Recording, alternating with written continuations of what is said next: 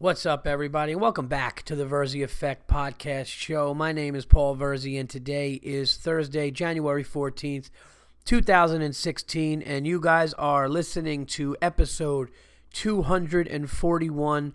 I hope everybody is doing well. Uh, it is early Thursday, everybody, so this one, I'm, I'm calling this one on time. Uh, you know, I like to put it out Wednesday night or early on Thursday. Um, it's early Thursday today and uh, I am feeling much better. This was a rough week, man. I just could not. I don't know what it is, but when your kids go to daycare, I have a very young daughter, and she fucking brings things home from these these animals. No, it's just these kids are so like contagious with shit. My daughter comes home. Anytime my daughter gets a cold, I get one, and uh, it was bad. But I am feeling much much better today and uh, I am ready to go on this episode 241. I hope everybody had a good time in between. Just wanted to uh, let everybody know too that if you did buy the CD and you did buy the poster, the TV poster, they were sent out this week. So you guys should be getting them next week. So if anyone's like, "Yo, what the fuck? What's going on?" Just with the holiday and then uh, getting sick and all kinds of stuff like that. I had to make sure that I had the right orders out and everything like that. So you guys will be getting your stuff uh, soon if you ordered it. Don't worry about that. Um, they will uh, all sent out. Uh, they're all sent out uh, uh, by next week. You guys will have them. Okay. Um, a lot of stuff to talk about this week. A lot of shit going on in sports. Um, insane NFL playoffs that I have to talk about because I, I mean I saw some stuff that we all saw that uh, a couple of them were just pretty, just inexplicable. Like I just never seen some shit that I saw. Uh, so I'm to get into that.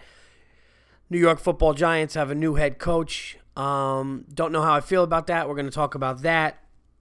Some stuff with the with movies. Uh, Oscar nominations came out.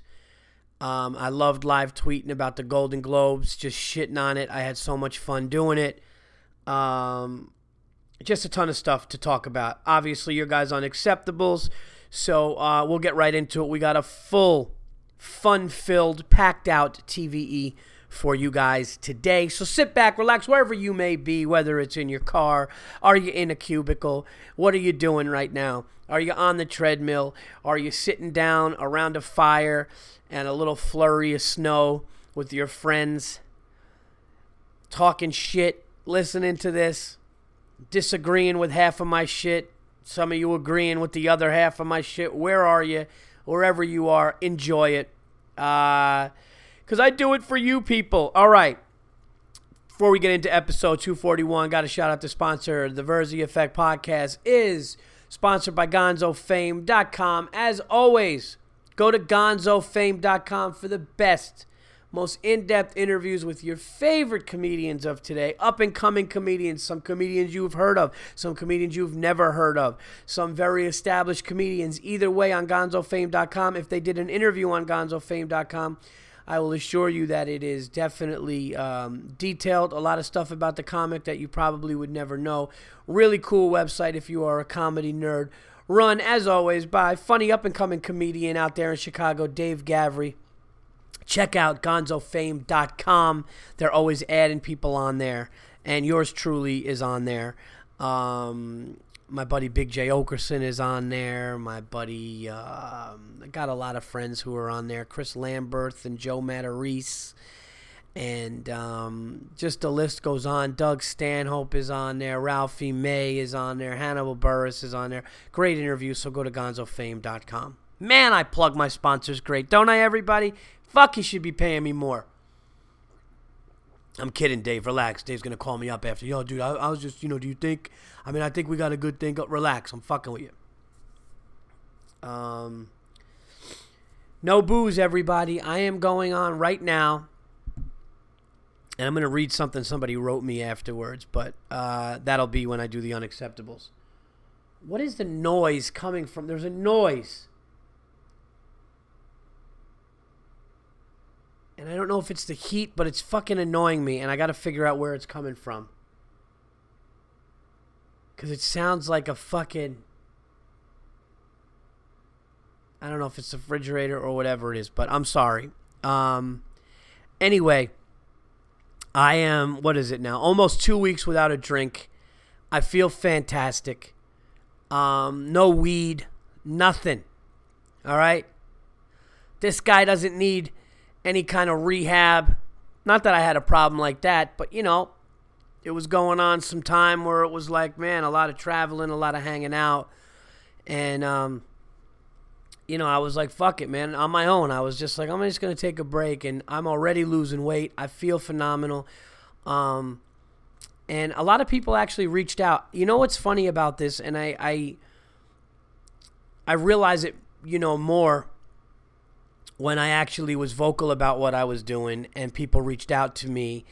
I didn't understand how much it does affect and people either want to do do what I'm doing or are doing what I'm doing or wish they could, you know, just wish they could and stuff.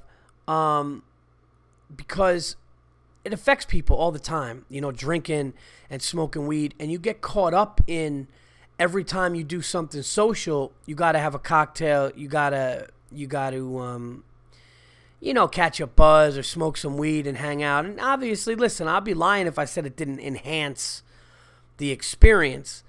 And and by no stretch am I an addict. Um, and I'm not. I'm not one of those people that say I'm not an addict when I'm not. I'm not. I would be the first to admit. Listen, I got a little bit of a drinking problem. I got. I'm not. I've always been. I've been lucky and I've been fortunate enough. And I don't want to be disrespectful to anybody that does have a problem, who can't do this because there's a lot of people that can't do this.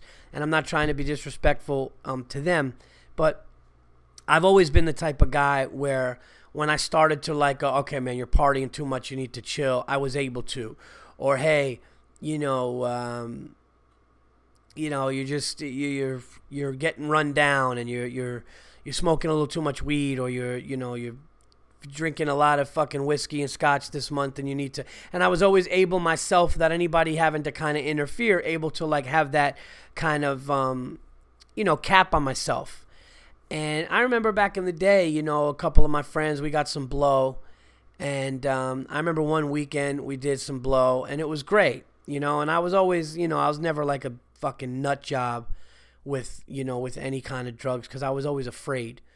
You know, I was always afraid, man, to just go to a place where I had no control. Um, I remember one time we all put like acid tabs on our tongue, and I had never done acid. And as soon as I put it on my tongue, like in a split second, I just spit it out. I was like, "Fuck this." I just spit it out. And I remember like the only thing it did to me, because it, it, like I got a very little bit of it. The only thing it did to me was kind of keep me up a little, like keep me up late, and I was like laughing a little bit, but like it didn't like I didn't start seeing shit that wasn't there, and I was just never like that. I was like, nah, I don't, I want to do it. Um, I never did shrooms. I I don't want to like the last thing I want to do is see shit that's not there because my mind is not good like that. My mind is good when I'm kind of in control and everything is intact.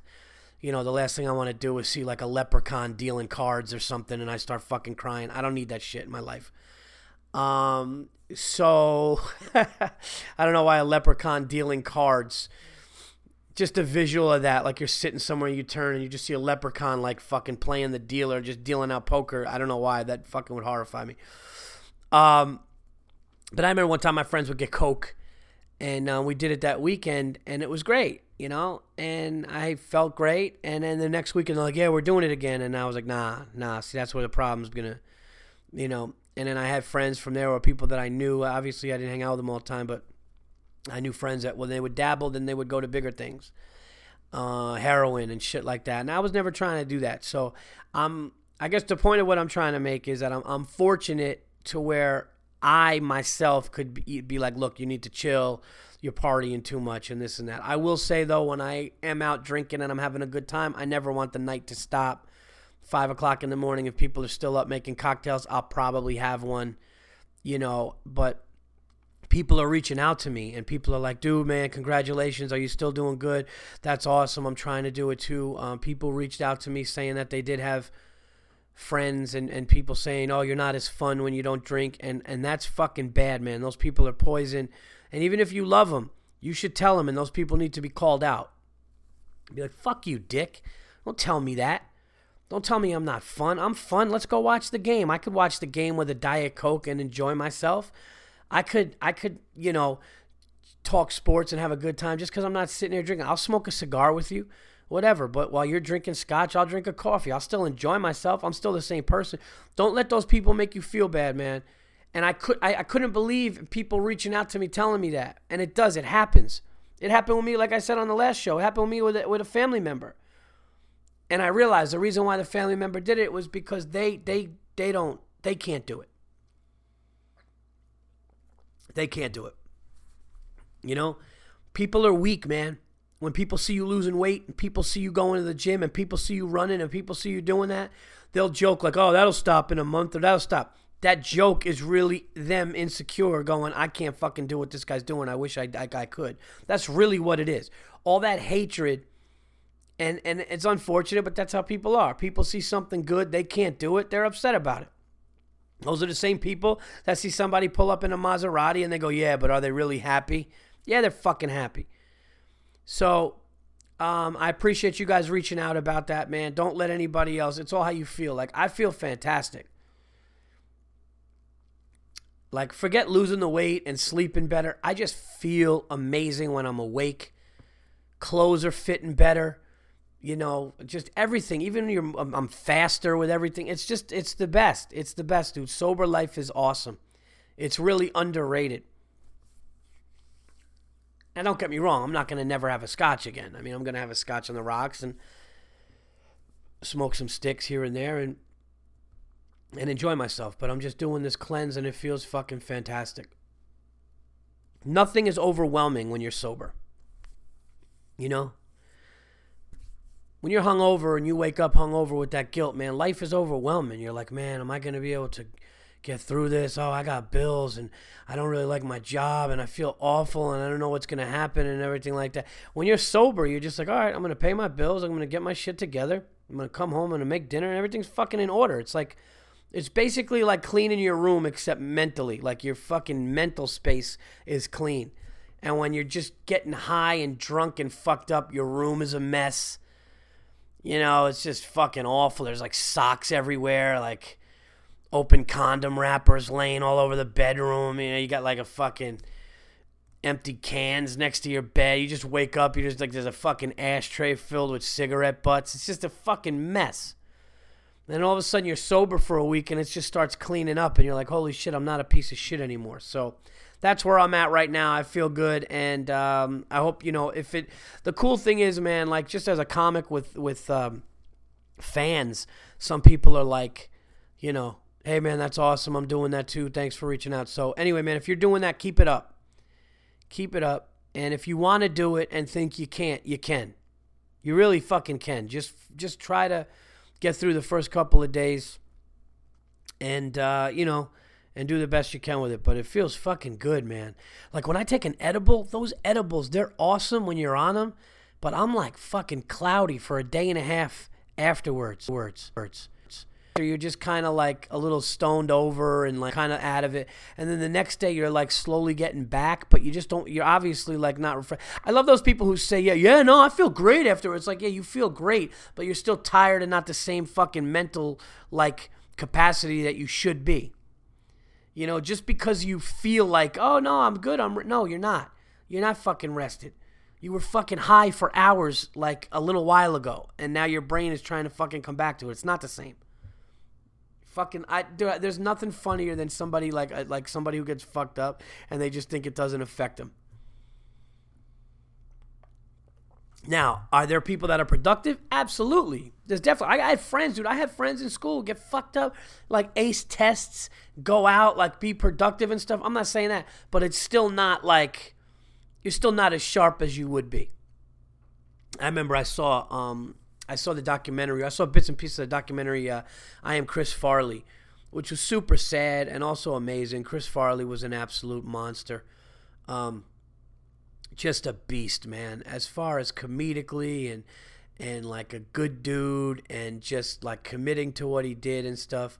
But um, you know, they said uh, you know, they were talking about it, like Jay Mohr and Adam Sandler and all those guys were talking. If you guys didn't see it, you should watch it, especially if you're an SNL fan or if you're a, you know, Chris Farley fan. Tommy Boy was, you know, just so funny and still to this day it's just such a funny great movie. But they were like, "Man, when Farley was sober for a few days or would come back from rehab and be like sharp and clear, said there was like nobody more brilliant and uh, nobody better. Like just like the, even like nobody was even close to him. Like how just brilliant and great and funny and amazing he was. And just think about think about that for a second. It's like as much as the dude was funny, probably fucking baked or or drunk and all that stuff or doped up. As good and as funny as he was, and, and, he's probably one of the greats even like that. And everybody who knew him and all his peers said when he wasn't, when he was sober and he was really clear headed, he there was absolutely nobody better, and he was at the best and the top of his game. So why wouldn't you always be like that? Or, or at least try to be like that as much as you possibly can. Now, I'm not trying to sound like a fucking buzzkill here. All right, I'm not trying. You guys are probably some people are probably listening to this drinking, smoking weed right now. Going, ah, fuck you, Virzi. Get to the jokes. I know. I know. You know, I've done my podcast drunk before. It's a, it's amazing. You know, the last time I was hammered with a bunch of friends, I was at the Rose Bowl. It was incredible. I'm just saying, man. If you're trying to get through it, man, you could do it. You could do it and, and still have still have fun. Um, and don't let your asshole friends who are fucking fat drunks tell you otherwise. Fuck that shit. I love those people too. You know those people who are like, why? Why? This, life is boring without it. I'm fat fuck. I need to get high because my life sucks. Those people you're never going to get through to. Those fuck. Let's get high.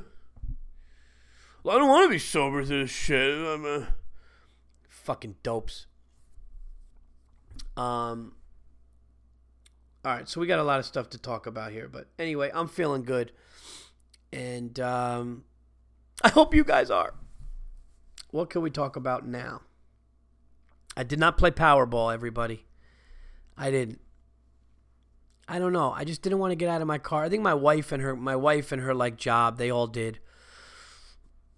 I got friends and family who did. I just didn't feel like waiting in line in a fucking deli or wherever they sell the fucking lottery tickets. I didn't feel like waiting online and, and just being there like like a fucking cattle call to get my fucking numbers. And I know you got to be in it to win it, and I know all this stuff, but it's like a one in two hundred something million chance. You got a better chance of getting into a fucking plane crash, and I mean, shit. God forbid that's happened to people, and you know, it can happen to anybody, and blah blah blah. But I just was like, I didn't feel like doing it. And I was thinking to myself, who's gonna win? It's never somebody you know.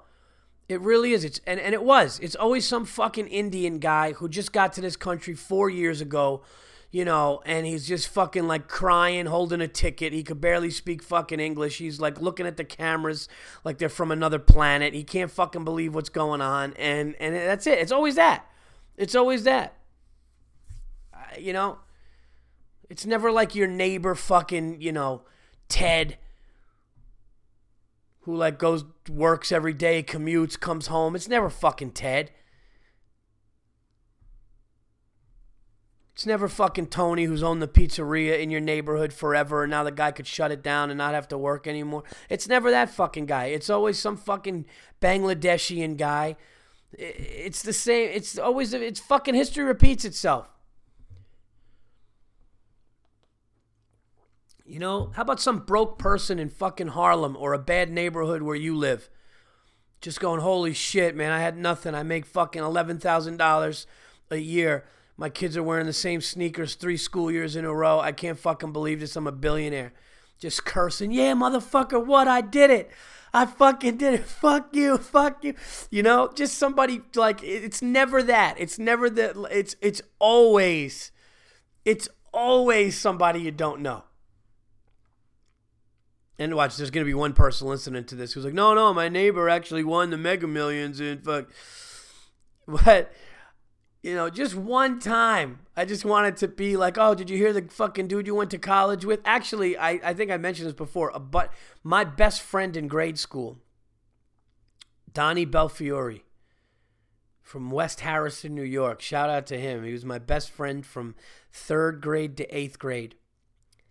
His younger brother his younger brother won the scratch off uh, win for life, a thousand for life, which is pretty cool. So I do know that. But I'm talking like the one where it's like you get, you know, 800 million and the whole country's going after it. it. You know, the chances are just. So, long story short, I was too lazy to get out of my fucking car and I'm trying to justify it now. And I'm almost glad it was some Indian guy and not a guy that I, you know, that I've known. Actually, it's probably better off because then you know a friend like, oh, you didn't play? Oh, man. Like, ah, fuck you. Hope they go broke. uh, well, I didn't do it. So we'll see. Um, I'm going to get into sports now. I'm going to talk sports and then I'll do the unacceptables. Um, what an unbelievable NFL wild card. Wild card weekend is always the shit. It's always a shit. And I'm not going to lie. Uh, my wife's not going to listen to this, so I can say it. But I had some action this weekend, everybody. I won a little bit of money with the Rose Bowl. I'm not a big gambler. I don't gamble anymore, really, on football.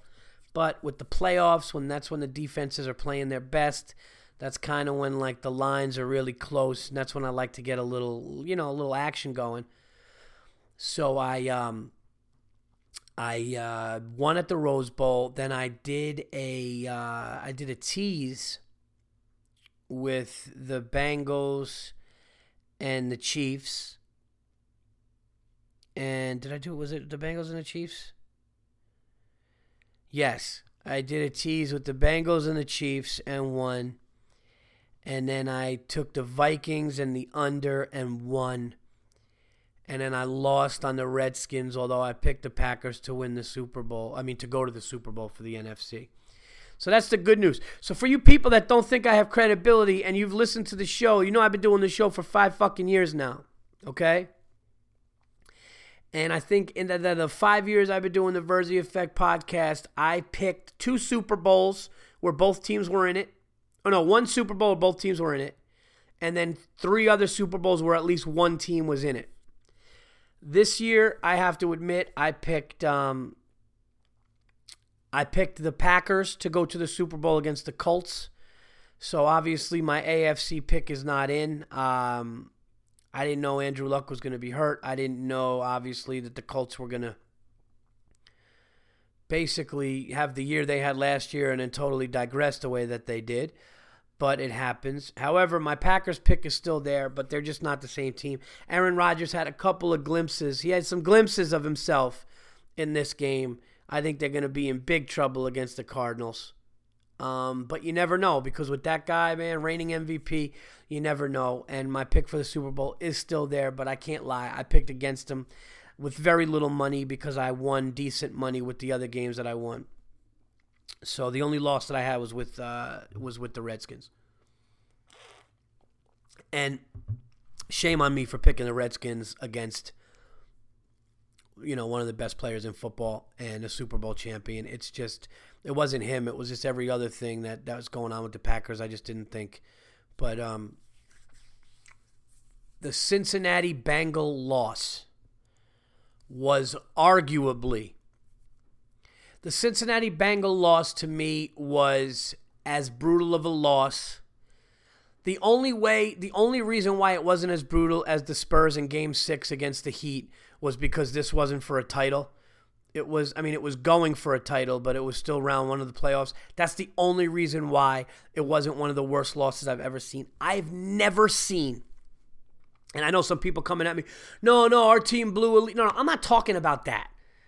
I'm not talking about your team blowing a lead. I'm not talking about your team having the game and in the last second. That happened to the Giants all fucking year. Okay? Teams get conservative. They start, you know, they start thinking they're managing the clock right. They're not. They go into a prevent defense. It bites them in the ass. I'm not talking about that. Pay attention to what I'm talking about. I'm talking about a team that won the fucking game. The game was won. Okay? Now, even after the brutal fumble, which the kid can't fumble. You know, you, you hold the ball with two fucking hands, you hug it like it's, you know, you hug it like your life depends on it. You fall down, you try to run the clock out as much as you can, and that's it. The kid fumbles the ball, that's bad enough. But then to get 30 yard penalties, 30 yards on two penalties, And that Antonio Brown hit, that fucking guy, that was ridiculous. You don't do that. That's the same guy that intercepts the ball, and when he intercepts the ball, he runs through the tunnel. That could be an unacceptable by itself. It was one of the worst. That guy is such a fucking dope.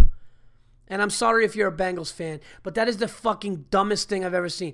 Pac Man Jones pushing a coach, all these things, and it just comes down to these fucking dopes are not disciplined right. And I don't give a fuck. You know, I'm not saying Marvin Lewis should be fired, but I'm not saying he shouldn't be fired. If Marvin Lewis was fired two hours after that game, it would have been just. Yes, the fuck it would have. It would have been just. It's ridiculous. And the fact that he's kind of being calm. What do you think Bill Parcells or Tom Coughlin or, or Jim Harbaugh or some, some of these fucking guys, Jon Gruden, what do you think these guys, Bill Cowher, all these guys that won Super, what do you think these guys would do? If their fucking players did that. They would scream at them, tell them to sit down and take them out of the game and make an example of them. That's what they would have done. And fucking, this guy is told a million times, a million times to keep his cool. And he's a playmaker, so he makes a fucking play. He intercepts the ball. He runs through the tunnel like a dope. I thought he was going to get a penalty. He didn't. I don't know how he didn't. I don't know how he didn't.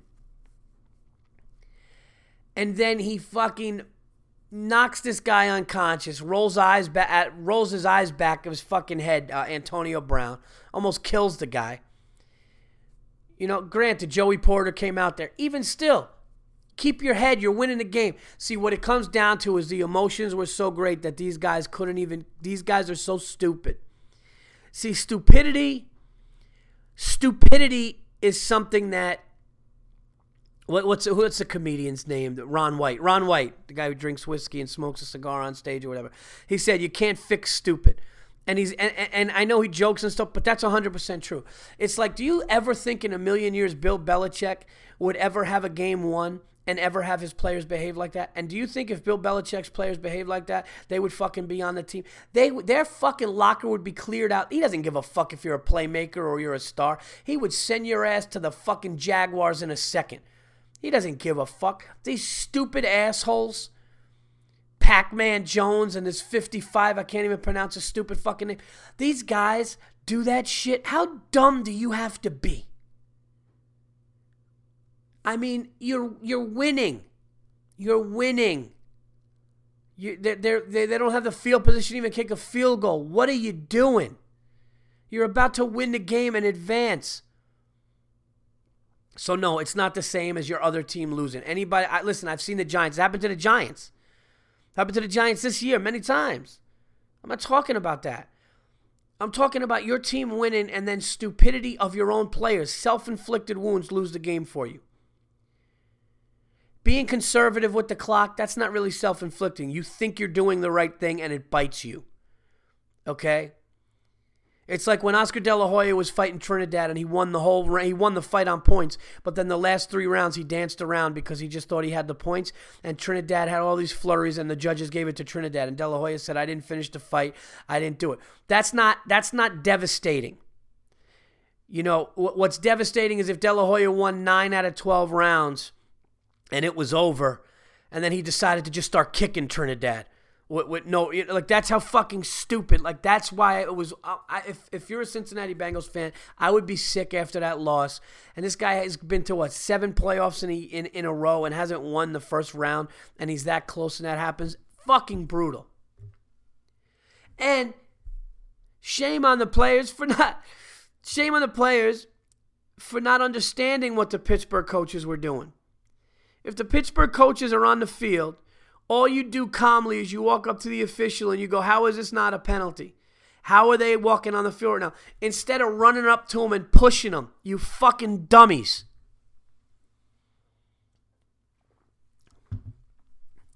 Good. I'm glad Cincinnati lost.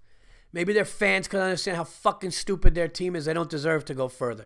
They don't deserve to go. What do you think if a team like that would have went against the Patriots? Those fucking dummies. Bill Belichick would have outwitted those fools before the game even started. So fuck them. They deserve it. They're that stupid. They deserve to lose. Sorry, Cincinnati Bengal fans. Your team's a bunch of fucking dummies, and your coach has no discipline on your team. You deserve to be out of the fucking out of the fucking contest. Goodbye. Go get smarter fucking players then fucking idiot. You're going to catch a football and intercept it to win the game, and then you're going to run 70 yards downfield into the tunnel with your other dumb teammates who thinks it's cool. Fuck you. Then the Minnesota Vikings. This poor kid, 27 yards. Guys, I've kicked a 27 yarder. I've kicked the, the furthest one I've ever kicked. I think I kicked a 30 or a 35 yarder. Now, granted, it wasn't off the ground. It was on one of those, it was on like a tee. We did it at the like the middle school that was behind my mom's house. We walked through the woods, and we we me and my little brother we'd go and we'd kick them. I'll still never forget. I'll never ever forget the story of when two girls. I said it on the podcast a long time ago, and uh, I it was it was just something I'll never ever forget. Um, my me and my if you never if you heard the story, I apologize. I'll make it quick. But me and my younger brother are at the middle school and we're kicking field goals and we're you know we're holding the ball on you know on our toe, teeing it up for each other, and we're you know kicking field goals. And then we got back. I don't know, maybe twenty five or thirty yards or whatever it was, twenty five, and we just for some reason we just hit this cold spell where we just couldn't kick it, and we were like low and left and right, and we just couldn't kick it in. And I swear to God, these two junior high girls were walking by, and one girl started talking shit, and she's like, "I'll do it" or whatever. And I swear to God, she she walked up to us, and I forgot who held it. I forgot if it was me or my brother held it. And this girl just walked up, and she did like the straight kick, like the old school guy, like the Dempsey one, where like just like where they just walk up and like kick, and she just kicked it, and the thing just flew up in the air and went right through the uprights and she just grabbed her books and just walked away. it was fucking awesome and made us feel like such bitches at the same time. But it was such a cool story. I wonder if that girl, like, she's younger, so I wonder if she even would remember it. But she's probably in her mid to late twenties now. But, um, I mean, my jaw dropped when that kid missed. And I know they're like, oh, well, he always misses from the left hash. I don't care if it's the left, the right, the middle, wherever you are. It's a 27 yard field goal to advance in an NFL playoff game. I don't, and you're a prof. I mean, are you serious? Oh my God. Talk about just choking. That guy can't play in Minnesota again. Someone on the radio said it, and they were 100% right. They were like, every miss would be so magnified in Minnesota with that guy in that uniform. And, uh, and just that guy that guy needs to go to another team and just move on because um, yeah, I mean that's just brutal, man. Like, what do you do? That's fucking twenty-seven yard field goal to beat the the, the Seahawks. And the Seahawks need to calm down with the whole oh hallelujah. You know, no, I'm not gonna say it's luck. Things happen. You know, things happen. It's like shut the fuck up, Pete Carroll. You got lucky.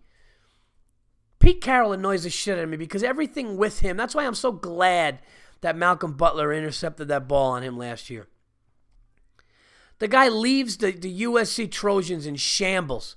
Just just got just got in the escape vehicle, the getaway vehicle, and left everybody behind. He's like, ah, fuck it, the car's here, I'm going. That's what he did. And he's just a smug, gum chewing, fucking khaki pants blowing in the wind, big white fucking New Balance sneakers. He annoys the shit out of me, Pete Carroll. He thinks he's so cool. I got to see Richard Sherman on his hands and knees holding his helmet. It just made me sick. They should have lost the game. The Bengals and the Vikings should be going on. The Bengals don't deserve it because they're stupid. And the Vikings kicker just, what do you do? What did you do? Oh, God, that's to, that will eat him the rest of his life. And I don't mean with, I don't mean with like fans. I mean with, within himself. That's the hard thing about being a relief pitcher or being a field goal kicker. Because if you do get that moment and you get that stage, you know, like I feel like, you know, with what I do in comedy is different. You know, you go up, you have a bad set, you have a bad set. Even on a big stage, if you have a bad set, ah, it sucks. But hopefully, you know, you, the majority of the time you can, you know, do your job and make the people laugh and have a good time yourself and all that stuff or whatever. You know, but and it's not televised for the whole fucking world to see. You know, but if you're like a relief pitcher and you give up a bomb in a crucial part of the game, what the fuck is my cat doing? Hold on. All right, I'm back. Fucking cat screaming at the door. Um, yeah, like if you're on that big stage and you give up a bomb in a big moment, or you miss a field goal kick in the Super Bowl or something, man, that's like pressure. Like that's fucked up, man. You know, makes you feel bad for those guys that like have to live with that, and it's just a game. But at the same time, it's like, ugh. But 27 yards, it's almost like I think it's worse. It's worse missing a 27 yarder than it is missing a you know a 48 yarder or a you know because any field goal you miss over 45 yards, it's like all right, fine. I'm a professional. I should probably nail it. But like you know, things happen. It's like 27 yarder. It's like I think most I think most high school kickers. I bet you my prediction would be most high school kickers I would say it's probably 55 to 60% high school kickers would make that kick, more than 60%. College, I would say it's more than 85%. NFL, it's probably more than 96 or 97%, and he fucking missed it. That's that's brutal. So those games, uh, those games were really fun to watch. Pretty amazing um, to see that, to see what you know went down the Bengals, I will never forget that one. Um, what else do we have here with sports? The New York Giants, everybody hired Ben McAdoo, the offensive coordinator for the last two years. Um, good news about that is Eli Manning had two of his most productive years in his career um, under this guy.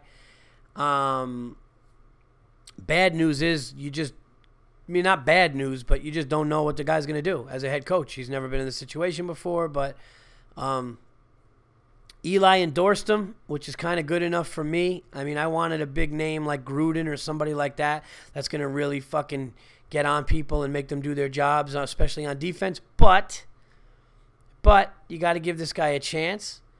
Um, I think with the fifty million dollars that the Giants had, see, I would have liked Tom Coughlin to been able to use the fifty million dollars. I would have liked a two-time champion. And all these people going, everybody's going at me going, hey, Paul, you like Tom Coughlin so much. He missed, you know, six out of the last seven playoffs. And the last three years were, you know, not good and you didn't make the playoffs. Fine. But what everybody is forgetting to, to say in that moment is that he won the fucking Super Bowl four years ago.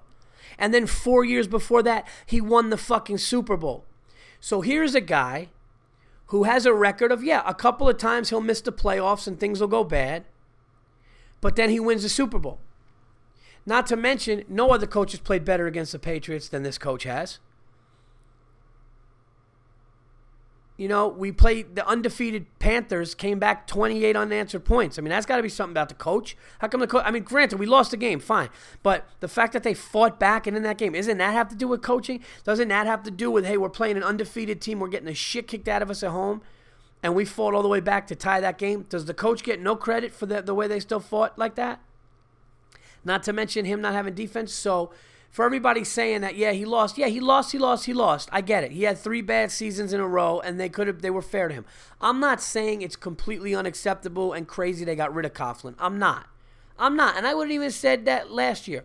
But what I'm saying is with 50 million coming off the cap, why wouldn't you give that guy the opportunity? Why wouldn't you give the guy who brought a fucking another parade to New York City four years ago? Why don't you give that guy 50 million dollars? Let him sit down with Eli and the coordinators, find out what they really think they need to, you know, get to the next level. Sit down with the defense, sit down with the GM.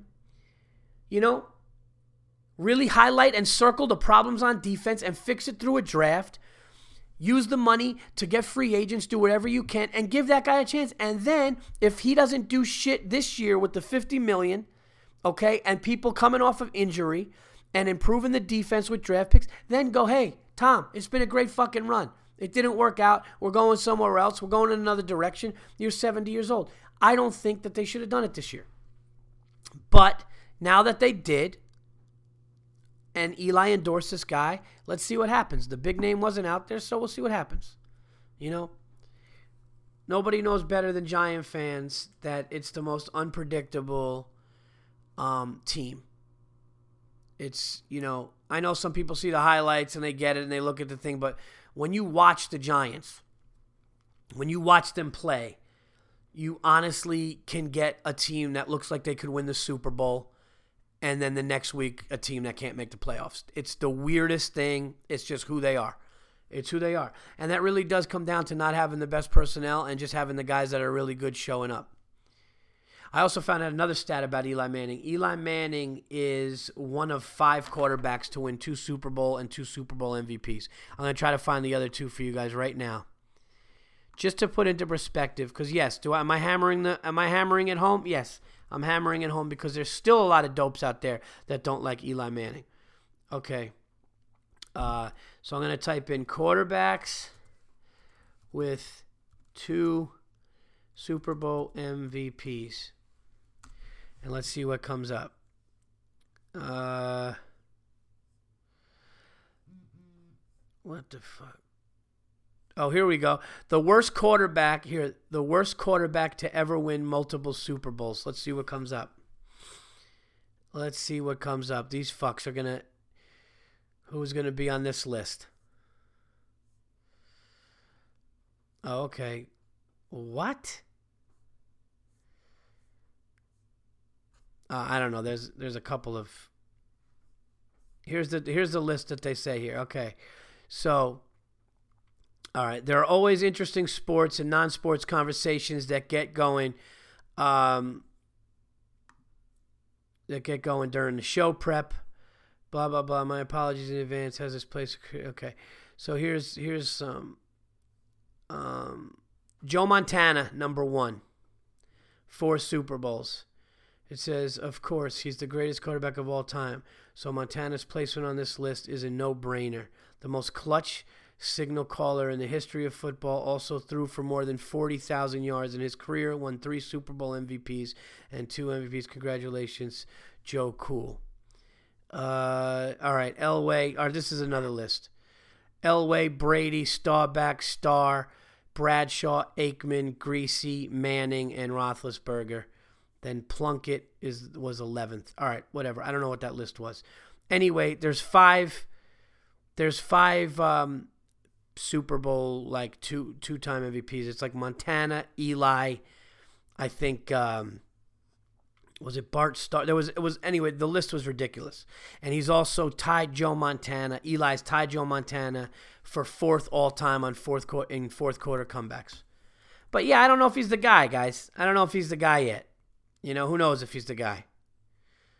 Um, yeah. Before I forget, I want to say, um, rest in peace to Alan Rickman, who passed away. Apparently, I heard that on the radio, and then I saw things on um, social media, but Alan Rickman, man, the great Alan Rickman. Yes, he was. Um, he played Hans in in fucking Die Hard, which was awesome. Uh, he was also Professor Snape in Harry Potter, and uh, just a great actor. Great actor, and um, I heard really good dude too. Like when you meet him, uh, I heard they were talking, people talking about meeting him and, and his wife, and just how cool and nice of a guy he was. So it's it's really uh, sad. So I def- definitely wanted to uh, shout out uh, Alan Rickman. Uh, may he rest in peace. So yeah, so going back to the going back to the Giants coach, I hope it works out. I like that Eli likes him, and Eli's only had one coach his whole career, which was Coughlin for 12 years, and now McAdoo has been his offensive coordinator for two seasons, so he's familiar with him. So at least not too much is going to change they basically shipped the old man out of town and they're kind of keeping everything else that they kind of have in place. So let's see what they do with the money. That's all you could. Uh, that's all you could hope for. This week's picks. This week's picks. All right, here we go. I like. I got to see what the lines are. I'm gonna go. You know what? I'm gonna go to USA Today with you guys right now, and we're gonna go look at some odds, see what the odds are, and. Uh, this is fun. Oh, yeah, I can't wait to shit on the Golden Globes in a second, but let me just get to this. All right. Let's see here. Odds. Odds, odds, odds, odds. More. Here we go. Where the fuck are the. Every time. Oh, here we go. All right. Odds. So this week you have the Chiefs I got the Patriots minus five against the Chiefs. Um, yep. It looks like the Cardinals are minus seven over the Packers, or they're favored over the Packers by seven. And it looks like the Panthers. See, that's the most interesting game. The most interesting game is definitely, without a doubt, the um, the Seattle Seahawks and the Panthers because the Seattle Seahawks are really playing with house money now. I mean, this kid missed a 27 yarder. They knew they were done. It looked like the season was over, and he missed it. So now they're going to go in there going, hey, man, let's get back. We got every reason to go back. We basically lost the game, and we're still here uh, because this kicker missed it. And they're going to go in there just balls to the wall. I'm telling you, man, that's going to be a tough game. And it's always tough when a great team uh, has the bye and a hot team comes in. And as many of you remember, you Packer fans remember, your Packers were 15 and one when my New York uh, Football Giants came in there in 2011 and knocked you right out, and we won the Super Bowl that year. So, um, wow, I just saw somebody just texted me. Uh, somebody just texted me. It looks like Coughlin to the Eagles. Wow. Wow. I'm going to tell you something right now. If Tom Coughlin goes to the Eagles, part of me is not going to care if the Eagles beat us. I mean, I still want to win the game, but part of me, like when the game is finally over and he walks to midfield and shakes McAdoo's hand, part of me is not going to fucking care. I'll be like, good for you. Fucking good for you. Unbelievable that they're going to let him go to, to another team in the division. And he probably doesn't even have to move because it's only like an hour and a half down the turnpike. Holy shit. Is he going to go to the fucking Eagles? That's unbelievable. Um, all right, let's see here. So the Panthers are minus two and a half. The Cardinals are minus seven against the Packers. And the Patriots are minus five. Here's what I like. I like a two team. I like a tease. I definitely like a tease, and I'd like to tease the Patriots to get in one. So they're plus one. And the wow. I think you could go either way. Either give the Packers 13 or have the have the Cardinals have to win by 1. I love that tease. Or how about this tease? How about Patriots plus 1 Panthers plus four and a half. So all the Panthers got to do, even if the Panthers lose by three, you still get that bet. That's the bet right there. The bet right there, everybody. You heard it here on TVE. I like this bet. I love teases in the playoffs. You take the Patriots plus one, and you take the Panthers plus four and a half. How's that for a tease? Panthers can lose that game by three at home, and you still win the bet as long as the Patriots beat the Chiefs at home, which I think is going to happen. That's a good bet, everybody. You're welcome. You're welcome. Fuck Powerball. All right? Put a billion on that. you imagine putting a billion dollars down on a fucking bet? You'd be puking, crying, laughing. It'd be just the most, oh, it'd be the worst.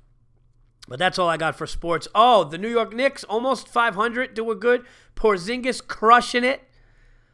All is good with that. Let's get to your guys' unacceptables. And then I will get to my unacceptable. How about that? I'll do yours first, then mine. How much time? Where are we time wise? Oh man, we're gonna be this is gonna be another long one. You lucky pigs. You ready? Here we go. Unacceptable time. This one is from Daniel Naylor. Paul. Haven't wrote in in a while. Hope all is well. Congrats on your success in 2015. Hope 2016 kicks ass as well. Well, thank you very much, Daniel. A couple of things I'm finding unacceptable these days. Number one, vaping. The word, the act of doing so in public places, and the size of these fucking things are getting out of hand. I do not want to hear about it and I do not want kiwi strawberry mist blown in my face. Save your vape talk for the next 311 concert dopes. I love it. Number two, it's unacceptable that during this holiday season, I walked into the post office at peak hours with six service windows, um, uh, with six service windows, with one being opened. I've seen smaller lines at the Apple Store on an iPad on an iPhone release. I know uh, the U.S. Uh, hold on. Oh, the United Postal Service is pretty broke, but why not staff it to its potential at Christmas and bring it down uh, and bring it down to during and hold on and bring it down to two. Okay, to two because you had two and then two next to each other. Sorry about that. Why not bring it down to two during July when nobody needs um, to mail shit? Okay, I am sure the job is shitty, but you can move a little bit faster, post office people. Uh, do you not notice the level of animal in the post office line between uh, with the cell phone speaker out loud people, the inappropriate cell phone talker? Who says the N word every other second, or the 17 kids raising hell while parents uh, stares down at the phone. I am surprised they don't make that line their business. Um, take care, Dan. Thank you, Dan. Thank you for the submission, and uh, I love all of it. I love all of it, especially the vape one, because those people are annoying with their big fucking contraptions. It's like they're holding an old school speaker that fucking blows smoke. It's enough. Um, okay, this one is from Joe Smackle. Oh, this is funny. Paul, after watching my Iowa Hawkeyes get pounded by Stanford at the Rose Bowl, all I wanted to do was go home and drink myself to sleep. As I'm walking back to my car with my buddy Kelly, we walk past what looks like a group of glorified Boy Scouts sitting around a bonfire. As a former security guard, that has worked at stadiums, I knew that bonfires like this are unsafe and illegal at tailgates. So I kindly shout out to the oversized Boy Scouts that they should put it out. After thinking I've done my good deed for the day, one of them calls me a faggot. Good! I turn around and start running at them because this type of behavior is completely unacceptable. Luckily, this bald Italian meatball fella was able to calm me down before I gave nine guys a beatdown. Paul, why can't people just take some advice from legitimate person concerned for their safety? Gip, I hope I know you're kidding. What made matters worse was that my pal Kelly had an IBS attack on the way home and destroyed the passenger seat of my truck. Unacceptable TVE or bust. I know you're kidding, Joe. Otherwise, I would give you incredible shit uh, for the safety. Fuck yeah. Uh, very funny. Thank you for the submission. Here we go. This is from Jason Rodriguez. Hey, Paul. First thing, I saw you in Providence in November and you killed it. Well, thank you. My unacceptable is I got a job in an office uh, setting on three sides, setting on three sides of a cubicle. I have older ladies. I think you meant sitting. It says setting. Um, and on, oh no, you're right. In an office setting. And on three sides of my cubicle, I have older ladies who are constantly going outside for smoke breaks. The hour a day they spend outside is not my unacceptable. It is the stench they bring in with them. It is so bad that I actually went out and got an air freshener for my cubicle. I do not want to get anything crazy. Uh, so I got a Yankee Candle apple scented thing to keep on my desk. Yesterday, one of these fucking ladies actually complained that they could smell it and they hate the smell of apples. I could not believe it, and she actually went to my supervisor about it when I refused to take it off my desk. Wow the thing wow man that's fucking you and you should oh dude see that's when i would be like fuck you you come in stinking you fucking you're a lady. You should just do that. Oh just just go because they're all feminists now. Just fuck with them about their fucking gender. Be like yeah you know what? It's just really unattractive to see a woman stinking like you cunt. The thing is not strong but i keep it in front of a fan so i can turn it on when they come back from smoking because I am surrounded and it turns my stomach. It gets so bad. It is unacceptable. These bitches. it's unacceptable. Put these bitches in an airtight cage. I love it, Jason. And I'm with you 100%. And the fact that they complained about you having apple smell and stuff when they come in smelling like Newports and Parliament and Marlboro, whatever the fuck they're smoking. Fuck them. All right. Here we go. Um, this is from Kelly Meyer. And he says up front, don't get excited, everybody. Kelly says, uh, sorry, not an IBS unacceptable. I don't want to disappoint your fans, but I haven't shit my pants in like two months, which is a big deal for me, and I want to keep the streak going. That's funny in itself. All right, here we go. All right. Only a few more here, uh, guys. Uh, last night, I was at an intersection waiting to turn left. The light turned from red to green, turn, uh, turn arrow, so I started to go. As I was about to pull into the adjacent crossway, uh, uh, crosswalk, a guy darts out from the curb and starts crossing the street. I slammed on my brakes and came to a stop just inches from him. He started screaming at me, so I pointed to the "Do not, uh, don't walk" sign. Uh, I motioned for him to get out of the way, and this fucking animal kicks the front bumper of my recently purchased new Mercedes. Wow. I put the car in park right there in the intersection and got out and said, Don't fucking touch my car. The guy screams back at me, You almost hit me, asshole. I yelled back at him. I had a green turn signal, and you had a don't walk sign, you fucking jerk off. He kicked my car again, then slammed his fist down on the hood. Wow. I saw red. My mind went blank. My wife and kids, my jo- my wife and my kids, my job, the fact this guy was quite a bit bigger than me, uh, or or the thought that I hadn't been in a fight in probably 20 years, none of that mattered. This guy and I are going to fight right here in the street right now, and I'm going to fuck him up. I slammed my car door and headed in his direction, ready to start swinging. But he threw a coffee cup at me and then ran away. Wow. Like a fucking pussy. I took a few strides in pursuit, but then heard cars honking at me because I was blocking the intersection. So I returned to reality and went back to my car. This whole thing took less than 30 seconds. Just telling you the story again is making my blood boil. I'm very nonviolent and mostly I'm all talk, but the fact that I didn't get to punch this cocksmoking thunder cunt is still eating at me.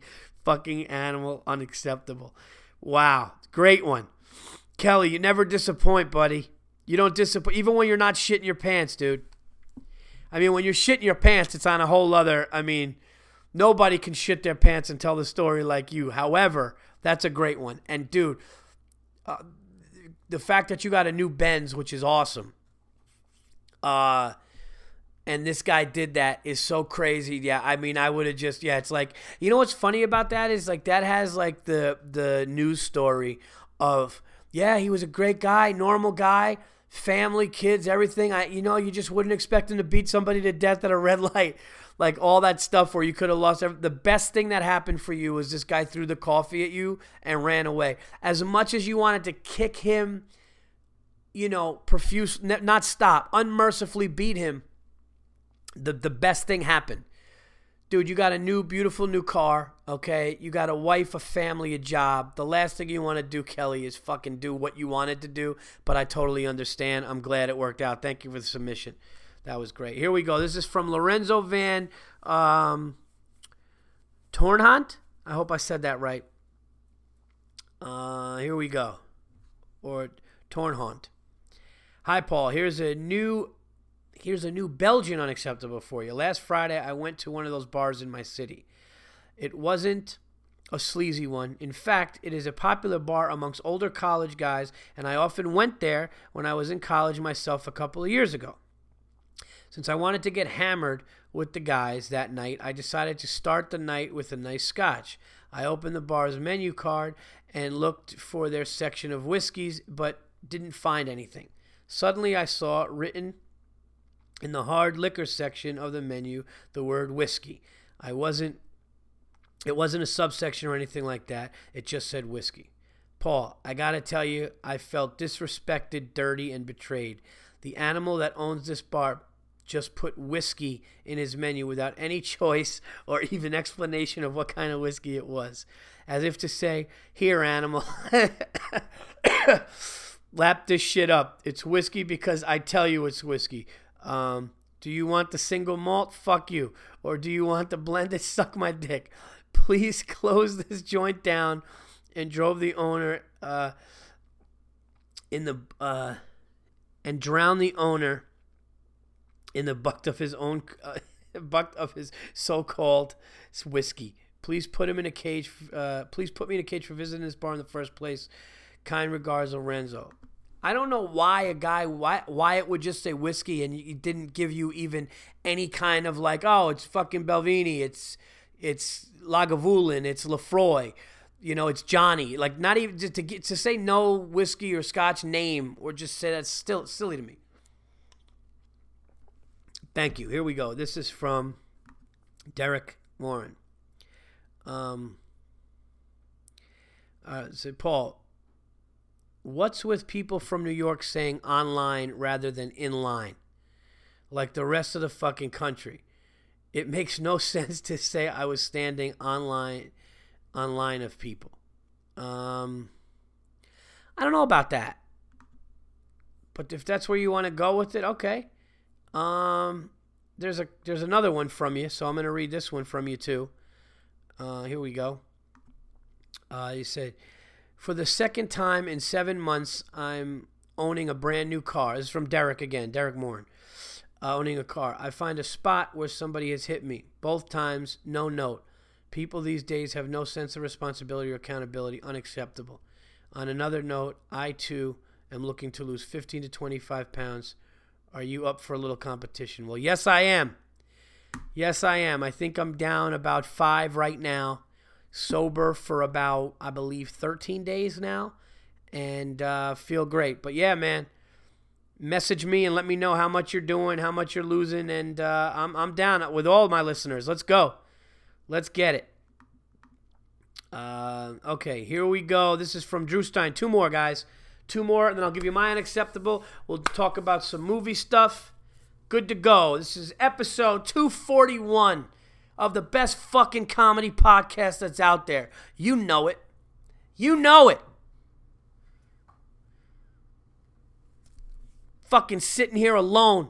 Actually, I might have a guest next week, but I'm sitting here alone giving you people the fucking goods. How many podcasts out there? Come on, you could count on one hand. How many podcasts out there can go toe to toe with the kids? Come on, people. You know. You know in your heart of hearts, you fucking know. Drew Stein. Dear, don't say I'm from New Jersey, Versey. That's right. That's right, Drew. I was listening to your latest podcast, and truer words have never been spoken. You see what I'm talking about? I'm a 20 year old junior in college, so there is a lot of pressure to drink around my peers and the environment I spend a lot of my time in. However, I've never really enjoyed drinking, so don't, and fuck those animals. And I know the detrimental effects it can have, so I don't really drink, and people are always getting on me, on my case about it. Even my girlfriend, who I love very much, sometimes puts pressure on me to drink because she has parties where all her friends are drinking and she gets mad if I don't attend. It was just refreshing to hear somebody say it's unacceptable to look down on somebody who's trying to better themselves. I might be uh, paraphrasing, but now when I'm feeling like an outcast for drinking, your words will help me feel better. Thanks, Drew. St- hey, Drew, let me tell you something. First of all, thank you. I'm glad that my words were able to to help you, give you some comfort and peace. And let me tell you something, okay? I'm not trying to be disrespectful to your girlfriend. But you need to sit down with your girlfriend. You need to go, look, okay? I love you. I'm into you, okay? But I don't fucking appreciate when I say I don't feel like drinking and I don't want to drink, okay? It's not fucking good for, you know, it's not. When I feel like drinking, I'm going to drink. But don't, please don't give me shit for it because it's not fucking cool. You need to have that conversation.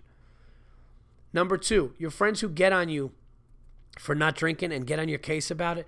Just be like, look, dude, I did it. Doesn't make me feel good. If you want to fucking be my friend and hang, otherwise, I don't give a fuck. Okay, I'll hang with somebody else that feel it. There's no, there's nothing wrong with that, dude. There's nothing wrong with that. And the fact that you know that at 20 is good, because I drank like an absolute fucking animal from about 15, 16 years old until I was really like 24, 25 is when I really started to fucking realize, man, like I'm going down. There were definitely a couple of times where I could have lost my life because I'm only 5'8. And I was doing fucking keg stands. I was funneling vodka. Dude, I funneled vodka. Just clear tube of vodka. Just fucking funneled it. I remember one night I drank like fucking like the amount of beers I drank were like in the teens. It was fucking ridiculous. Doctor was like, dude, you could have died. You know, I drank a whole bottle one time of like Dewar's. I fucking just woke up in my clothes. You know, and it was just because I just eh, you know all kinds of fucked up shit happened. So and and it was like, man, you know, I just loved to party and have a good time, and I realized I was feeling like shit, and and it wasn't something that was good to do. So the fact that you're 20 and you know that now is great. Everything bad that fucking happened to me in my life 90% of it was when I was drinking or, or high or doing some kind of substance. 90% of it. Think about that. You know? When you're sober, chilling out, watching a movie, or when you're fucking sober, chilling out with your friends, or when you're, you know, you're sleeping good and you're getting to bed at a decent time, you're not going to get arrested. You know when you're going to get arrested? When you're doing shots at 3 o'clock in the morning and you're trying to figure out how the fuck you're going to get home. That's when you're going to get arrested or something bad's going to happen. I'm not saying don't drink. I'm not saying fucking don't catch a buzz every once in a while. Just do it smart, and I, am glad that my words helped you. You're absolutely right, and the fact that you know that is good. You need to tell your girlfriend to cut the shit, and any friends in your life that are fucking looking at you like that, you need to be like, fuck you. Um, all right, here we go. This one. This one is from Justin Roberts. I went to school with a Justin Roberts. I wonder if it's the same one. I don't know. Anyway, this is for Making a Murderer. Here we go. Hi, Paul. This isn't an unacceptable, but I listened to your review of Making a Murderer from the last episode, and I just had a couple of thoughts. You mentioned how the defense couldn't say who else could have done it, but I think you misunderstood why they couldn't. It's actually Wisconsin state law that the defense cannot use the alternate, okay, uh, perpetrator defense in a murder case. So their only option uh, options are self defense or deferring. Yes, you're right. I do remember that. Uh, uh, culpability. Uh, basically saying I didn't do it. Here's why. Planted evidence, etc. So that's why they never brought up other possible suspects during the trial. In my opinion, that's a terrible law. I agree with you, and I do understand what you're saying. In other words, and they did mention that. In other words, when they were saying we don't have anybody to point to, they were basically saying because of the law, not that we don't think somebody else did it. You're absolutely right, and I did think of that. You brought it to my attention again, and, and you're 100% right. So thank you, uh, Justin, for that.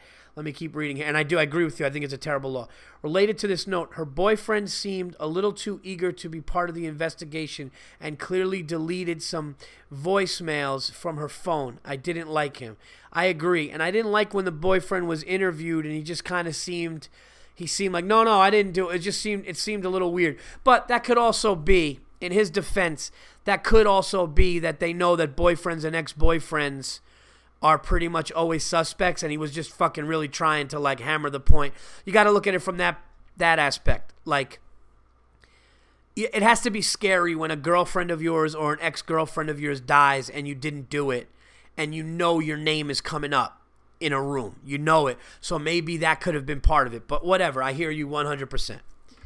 Also, regarding Brendan Dassey, the nephew, I don't believe there is any way he was part of the murder, and his confession was, in my opinion, totally false.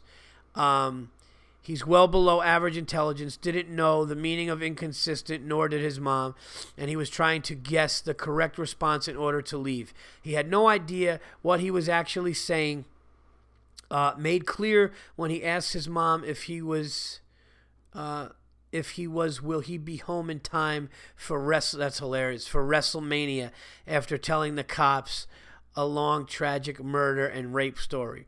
The story he tells couldn't have happened because there is no blood to be found anywhere in the bedroom or garage, and it's actually impossible to clean blood that well. And there wouldn't be any DNA left at all uh, if he had cleaned it. Uh, yet they found Steven's DNA everywhere, but not Teresa's. Uh, the prosecution needed to argue Brendan's story happened in order to keep the hopes of convicting him alive. and also to use his confession as evidence against Stephen. The theory the prosecution used in the trial simply couldn't have happened. Well, let me let me read that again. The theory the prosecution used in the trial couldn't possibly have happened. I do believe um, he probably killed her at another location and brought her back to the property, but Brendan likely was only involved in the burning, probably unwittingly. Okay. Um, anyway, sorry if this is so damn long, but I had to get it out. I love the show, and the CD was great. Keep up, and I promise to get to a show if you're ever in Columbus, Ohio area or Lexington, Kentucky. Go Cats! I love Lexington, Kentucky. Uh, thank you, Justin, and uh, yeah, I'm glad you brought this to my attention. You know, I was thinking about it more and more, and I will say this: when you watch the Brendan Dassey confession unedited and the real version and I'm being honest, guys. Like, I have no fucking reason to. I wanted nothing more. Let me just say this I wanted nothing more than to watch this documentary and to say that this guy is framed and he's in jail uh, unjustly. I wanted to believe and agree with the filmmakers and most people that think he's innocent. I did. However, when I read other facts about the case and people brought things to my attention and I read them, I was like, wow, it's really hard to not put him there. Also, um, when I watched the Brendan Dassey real confession in real time, not edited by the two women that made the film, you got to understand that. He said things that there were certain moments in the confession where he said things that only somebody there could say. He was definitive with it. He knew it. He wasn't being a, his simple, quiet self with certain things. He was actually saying, okay, no, no, no, this happened and that happened, and he was here. And you're like, oh, wow, he just said that. And I also noticed something. Now, listen, I'm a comedian, okay? So I'm not an investigator, a prosecutor, nothing like that, of course. However, one thing I do do is I think I'm able to read people. I think all comedians are able to read people, or at least see when somebody is I think anybody can actually, I think everybody can read somebody to a certain extent. But what I saw when I had to read this guy, you know, this kid talking, I saw when he got anytime his involvement, when you watch the confession, anytime his involvement came into play, he got very quiet and stared down. And it was almost like he was reliving something and he didn't want to be a part of it. And he would always try to just defer himself away from it but he was very definitive with other things. Uh, I really feel that way. I also feel that when the two cops that were asking him questions, I don't think they were nearly as pushy or led him to a thing that they wanted as much as the movie showed. If you watch the real thing, they kind of knew when he stopped and paused because he didn't want to say something, but they were like, "Come on, man, just, just you know, we know, just tell us." You know what I mean? And I, it was much less because I hated those cops when I saw the movie and the doc series. I hated them. I was like, these fucking guys bullied this fucking kid who's not smart, blah, blah. But then I watched it. I'm like, no, they really didn't. They really fucking didn't. You got to watch the real Brendan Dassey confession. And that's what made me. Somebody went on my Facebook and said I was about to sign a petition to say that this guy needs to be released. And then I saw the real Brendan Dassey confession and I can't sign it. And I feel the same way. I mean, I wasn't going to sign anything. I'm not that involved in this thing. But um, I I think that the, the, the thing for me is the fact that there was a fucking bonfire in his backyard the day she was there and nobody ever saw her and her phone didn't go off. I mean, I think she was in that fire and I think he was there. So, I mean, it's really hard. And as far as the blood, you know, I just feel like if if what the kid said, like if she was stabbed in the chest or the stomach or whatever, yeah, there's gonna be blood everywhere. But when you have five days, and I don't necessarily know blood's gonna like squirt all over the walls like a horror movie, you know. Again, I don't know. I don't know. But I'm just saying, it just seems to me that to have five days to clean up and I think in the confession, didn't he say something like, we just moved her car and put trees on it and all this stuff? Like, these aren't smart people. Everyone's like, oh, how come he didn't crush the car and do this and do that? Like, maybe he didn't get around to crushing the car. Maybe he planned to crush the car. But maybe he also thought if the car was crushed, they're going to look at all crushed cars and see. I mean, it's not like the car turns into a fucking cube you're still going to be able to kind of make out a, uh, make something out. So maybe he just figured I'm just going to put it in this fucking sea of 40 acres of cars and hopefully nobody sees it. I don't know what his fucking thought process was, but you know, the whole idea that she shows up to his house and then hours later she's never seen again and there's a bonfire. The fact that police or a boyfriend or someone like that's to go to the house, kill her or take her, kill her and then bring her back to the fucking house. I just find that really hard to believe. I'm sorry, I do. The only other thing I could think about in this case, if he didn't do it, and I would fucking feel horrible if he didn't do it. But if he didn't do it, the only other people that did it were insanely close to him, like his brothers or somebody on the property. Like somebody in that whole fucking Avery circle on that fucking salvage yard. Like somebody very close to him. And if they wanted to say, well, fuck it, you know what I mean? That, that's the only thing I could think of if it wasn't him. But I, I don't know. It's, it's, that's a tough one. Thank you for the submission. Um, is that it? No, we got one more, and then we are, and we're done. Okay. Hey, this is from Chris B. Chris Brown, and it's not the R&B singer be- beater or the fucking that guy. Hey, Paulie V. Last week you talked about the shit people say to people that stop doing something to better their lives. This might be a little long, so I apologize for it now. No, it's not long. But man, I have a story that still makes my blood boil. Here we go. In early December, my girlfriend and I hosted uh, a friend's birthday party at our house because the friend only lives in the apart uh, lives in an apartment, and my girl and I just moved into a nice big townhouse sort of place. We are expecting the birth of our uh, first child. Congratulations, um, little baby girl Quinn. So, of course, my girl's not drinking.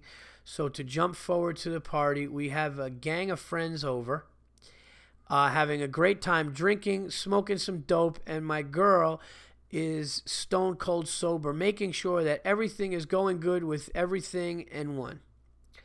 Couple of hours go by. Everyone is feeling good at this point. I've only had two whiskeys on the rocks um, and maybe a joint. When out of nowhere, the friend we are throwing the party for calls me out saying, I'm usually way more fun, that I'm ruining the party. What the fuck, right? I'm kind of laid back guy, but not this time. I stood up and said, What the fuck did you just say? Look around. It's your fucking party in my goddamn house. Yes, I'm not shit faced like everyone else, but that's because I'm a gentleman and don't want Allie, my girlfriend, to have to deal with a house full of drunk people. She's five months pregnant, uh, so I want her to enjoy the night too, and not uh, and not to do it all alone. You fucking cunt. She then said, "Who cares if Allie can't drink? You can. What are you, pussy whipped?" Wow, something in me snapped at this point, and all I saw was red. I grabbed all her sh- what? I grabbed all her shit phone, cigarettes, booze, food, jacket, and boots, opened the front door, threw them outside, and told her boyfriend, It's either you walk this bitch out of this door, oh shit, or she's going out the window. Damn, dude, that's fucking gangster, man. Needless to say, the party died after that, do you think? but fuck these people. That, uh, that talk this shit. Fucking assholes in this world, Paul. Sorry it was uh, long. Happy New Year and all the best to you and yours in two, uh, 2016 from Chris Brown in Montreal, Canada. One of my favorite places ever. P.S. Uh, still hungry, waiting for that burger recipe. That's hilarious. Uh, well, I gave you the front of it, you know, just I gave you the, the top of it. The, the, you know, coat the meat with some oil front and back and keep the juices in. And I don't even know the, the other thing. But those are the unacceptables. Thank you guys so much uh, to submit unacceptables to the Virzi Effect podcast. Please email me at unacceptablesfortve at gmail.com. That is unacceptables for tve at gmail.com. I will read them. Um, everybody's been pretty much going to that site instead of Twitter. I don't really think that I have uh, many Twitter unacceptables anymore, but you could still send them to Twitter. Those are quicker. I do have a couple which I will uh, read now. This one is from uh, Dig on This on Twitter, and the Twitter feed is at Dig on This Paul Virzi, can you believe Mad Max is nominated for Best Picture? Unacceptable. No, I can't. I do think that is unacceptable. It was visually cool. The explosives and stunts were cool. But to say that that movie is in a category of Best Picture is fucking ridiculous. Great submission. I agree with you 100%. I know a lot of people disagree with me on Fury Road. I thought it stunk. Uh, Jeremy Steenbergen. Unacceptable. The Canadian dollar, 69 cents now. That is unacceptable. And that, wow, really? Uh, thank you for the submission. And that was from, uh, I'm sorry, your Twitter feed is at Stein, uh, it's S T N B R G N, capital N O, capital E S. Jeremy Steinbergen, or Steenbergen. Okay, let's see here. Uh, thank you, Kyle Francis. I, I saw your video, the Vine you sent. I'm sure you can relate. Your girl just keep giving you shit to do. Uh, thank you for that.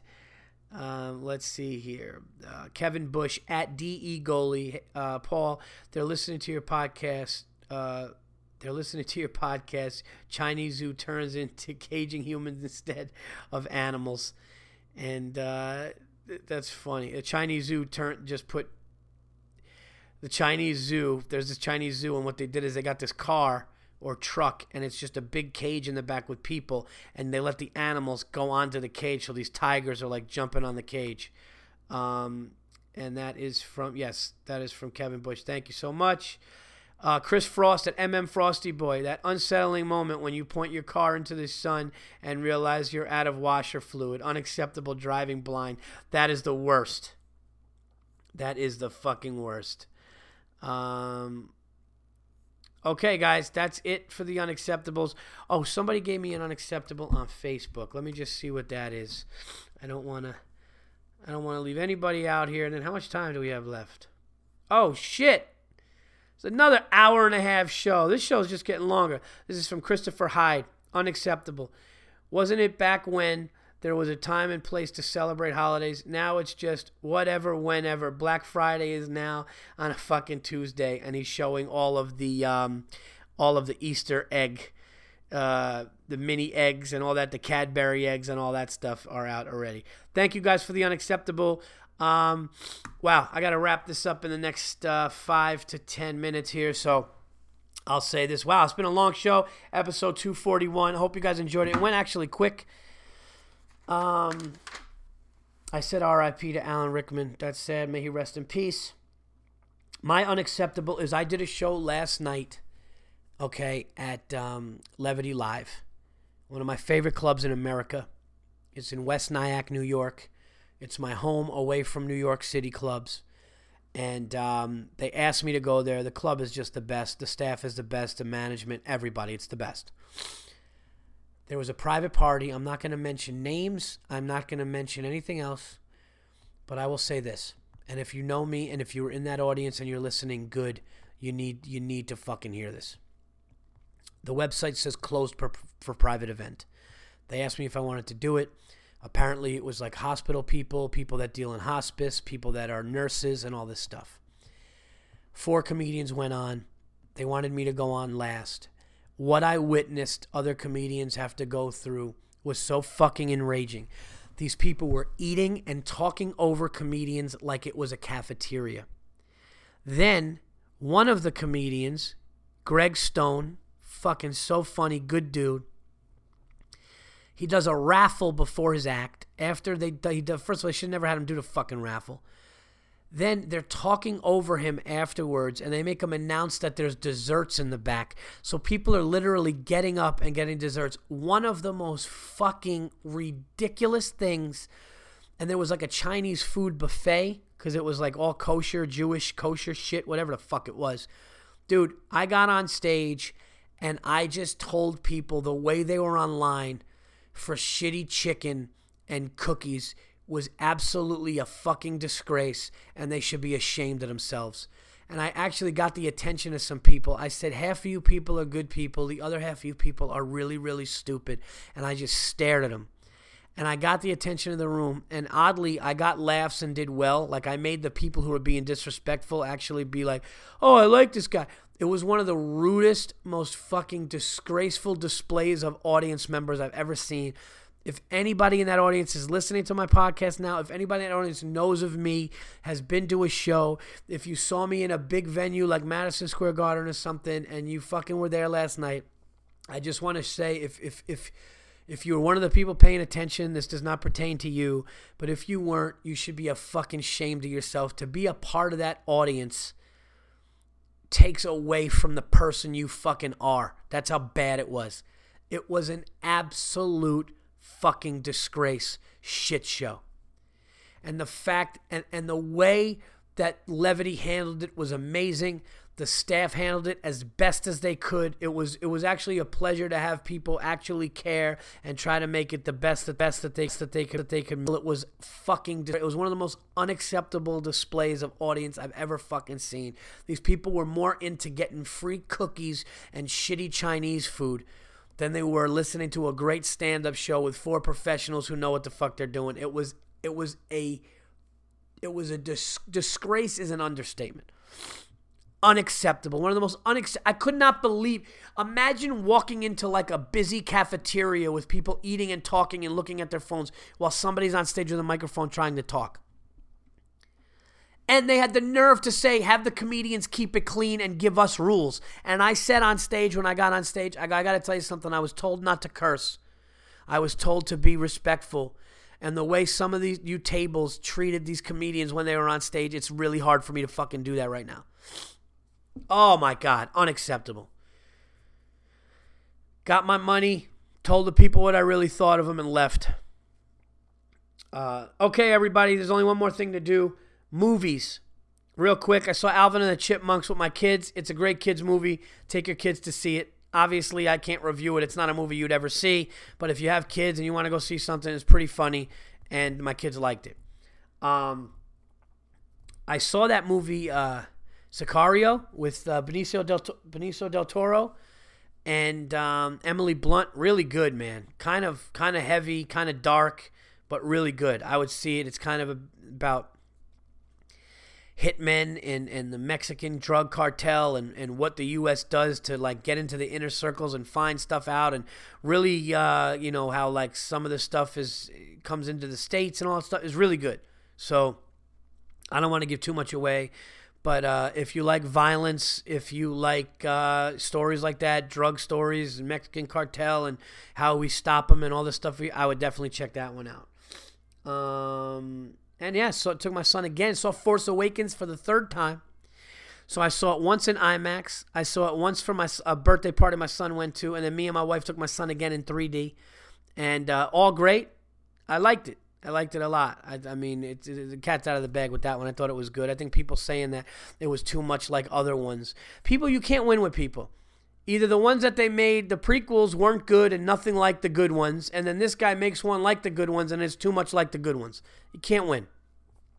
Um, the Golden Globes, what a joke. What a fucking joke. A bunch of people sitting there eating, drinking in between commercial breaks. All right. And then, I mean, Ricky Gervais just going, You're all gross. You're all horrible people. Horrible people, right? I don't care. I shut the fuck up, Rick. We got it the first time, Ricky. You know? We got it the first time. I'm not going to apologize. I don't care if people shut the fuck. We get it, dude. We get it. If you didn't have a stupid British accent, it wouldn't be half as funny, anyways.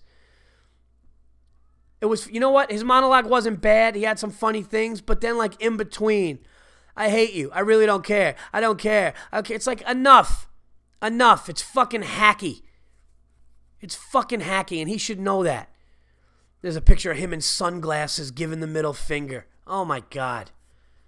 You're awful. You're off. What the fuck is my cat doing? Um that's it. I will shit on the uh I'll shit on the Oscars when that happens. This has been episode 241. Plugs, go to my website, paulvirzi.com. Uh, I am local right now, just working on new material. Um, and I will uh, you know, definitely post up. I'm working on getting to some cities this year for sure, working on some dates. And um, I will be local until then, but you could check paulvirzi.com. Follow me on Twitter at paulverzi. And uh, until next week, I am out of here. Check out gonzofame.com. Also, All Things Comedy, where the podcast resides. Also, my website, I mean, my, uh, my album was on there. So check all that out. Um, until 242, I am out of here. Thank you.